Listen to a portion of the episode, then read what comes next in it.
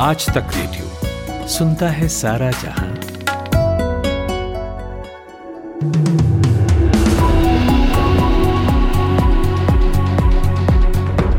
नमस्कार, आज तक रेडियो पर आप सुन रहे हैं चार बजे का न्यूज़ बुलेटिन, पाँच मिनट। मेरा नाम अमन गुप्ता है। प्रधानमंत्री नरेंद्र मोदी तीन मई को कोपेनहेगन दौरे पर जाएँगे। ये प्रधानमंत्री की पहली डेनमार्क यात्रा होगी। इसके अगले दिन प्रधानमंत्री डेनमार्क, आइसलैंड, फिनलैंड, स्वीडन और नॉर्वे के प्रधानमंत्रियों के साथ दूसरे भारत नॉर्डिक शिखर सम्मेलन में भाग लेंगे। शिखर सम्मेलन से पहले प्रधानमंत्री, इन देशों के प्रधानमंत्रियों के साथ द्विपक्षीय बैठक भी करेंगे।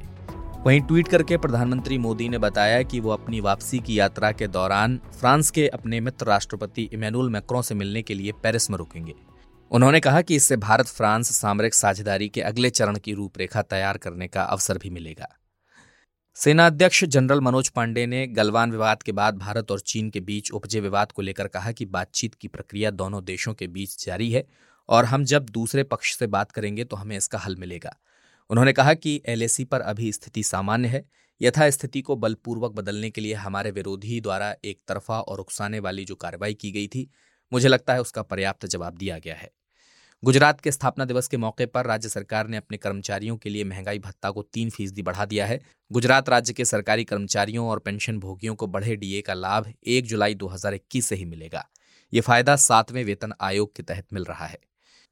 रक्षा मंत्री राजनाथ सिंह ने आज उत्तर प्रदेश में दीनदयाल उपाध्याय गोरखपुर विश्वविद्यालय में आयोजित राष्ट्रीय पुरातन छात्र सम्मेलन का ऑनलाइन शुभारंभ किया। इस दौरान उन्होंने बतौर छात्र गोरखपुर विश्वविद्यालय में बिताए अपने दो साल की सुनहरी यादों को साझा किया। उत्तर प्रदेश शासन ने आज ई पेंशन पोर्टल का शुभारंभ किया। प्रदेश के मुख्यमंत्री योगी आदित्यनाथ ने इस मौके पर कहा कि इससे साढ़े ग्यारह लाख कर्मी सीधे सीधे लाभान्वित होंगे।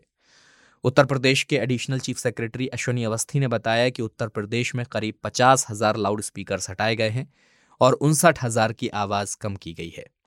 आम आदमी पार्टी के राष्ट्रीय संयोजक और दिल्ली के मुख्यमंत्री अरविंद केजरीवाल ने आज गुजरात के भरूच में आदिवासी संकल्प महासम्मेलन में हिस्सा लिया। इस दौरान उन्होंने कहा कि बीजेपी और कांग्रेस पार्टी सिर्फ़ अमीरों को अमीर बना रही है। उन्होंने कहा कि मैं आपको कहता हूँ कि हमें एक मौका दे दो, हम आपकी गरीबी दूर कर देंगे। केजरीवाल ने कहा कि अगर पाँच साल के भीतर हमने यहाँ के स्कूलों को ठीक करके नहीं दिखाया तो हमें यहाँ से भगा दीजिएगा। दिल्ली में शाहीन बाग ड्रग्स मामले में एक और आरोपी पकड़ा गया है। नारकोटिक्स कंट्रोल ब्यूरो दिल्ली ने जानकारी दी है कि वो कथित तौर पर मनी लॉन्ड्रिंग केस में भी शामिल था। जम्मू कश्मीर के कुलगाम ज़िले से एक आतंकवादी सहयोगी गिरफ़्तार हुआ है। पुलिस ने बताया कि उसके पास से हथियार और गोला बारूद बरामद हुए हैं। ईस्ट कोस्ट रेलवे के यात्रियों के लिए भी बेडरोल और लिनन की सेवाएँ बहाल कर दी गई हैं। भारतीय रेलवे ने मार्च के दूसरे हफ़्ते में सेवाओं को फिर से शुरू करने की घोषणा की थी। कोरोना के कारण इन पर रोक लगाई गई थी। उन्नाव के निजी अस्पताल में काम करने वाली युवती की संदिग्ध मौत के मामले में एक नया खुलासा हुआ है। उन्नाव के एडिशनल एसपी शशि शेखर ने आज तक से बातचीत में घटना का खुलासा करते हुए कहा कि पोस्टमार्टम रिपोर्ट में रेप और हत्या की पुष्टि नहीं हुई है। उन्होंने बताया कि पोस्टमार्टम रिपोर्ट में मौत का कारण हैंगिंग आया है। अप्रैल 2022 में एक महीने पहले यानी मार्च 2022 की तुलना में पच्चीस हज़ार करोड़ रुपए ज़्यादा जीएसटी कलेक्शन हुआ है। बीते महीने जीएसटी से सरकारी खजाने को रिकॉर्ड एक लाख सड़सठ हज़ार पाँच सौ चालीस करोड़ रुपए हासिल हुए हैं, जो किसी भी एक महीने में अब तक का सबसे ज़्यादा जीएसटी कलेक्शन है। मौसम विभाग के सीनियर साइंटिस्ट आर के जेनामणि ने कहा है कि आज दिल्ली, उत्तर हरियाणा, पंजाब, ओडिशा, बिहार और उत्तर प्रदेश में तापमान चार से छह डिग्री सेल्सियस कम हुआ है। उन्होंने कहा कि कल गर्म हवाएँ नहीं चलेंगी और कल का तापमान सामान्य रहने की संभावना है। जेनामणि ने एक से पाँच मई तक तापमान सामान्य रहने का अनुमान जताया है। रूस और यूक्रेन के बीच चल रही जंग का आज सड़सठवां दिन है। ताज़ा रिपोर्ट के मुताबिक रूस ने ओडेसा एयरपोर्ट को तबाह कर दिया है। ओडेसा के रीजनल गवर्नर ने कहा है कि रूस के कब्जे वाले क्रीमिया से ये रॉकेट दागे गए। वहीं यूक्रेन ने भी जवाब में रूस के दो सुखोई और सात यूएवी मार गिराए हैं।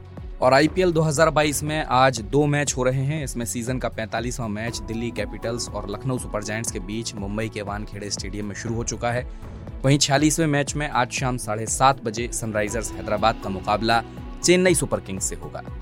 तो ये था आज तक रेडियो पर चार बजे का न्यूज़ बुलेटिन पाँच मिनट। मेरा नाम अमन गुप्ता है। इजाज़त चाहूँगा। नमस्कार।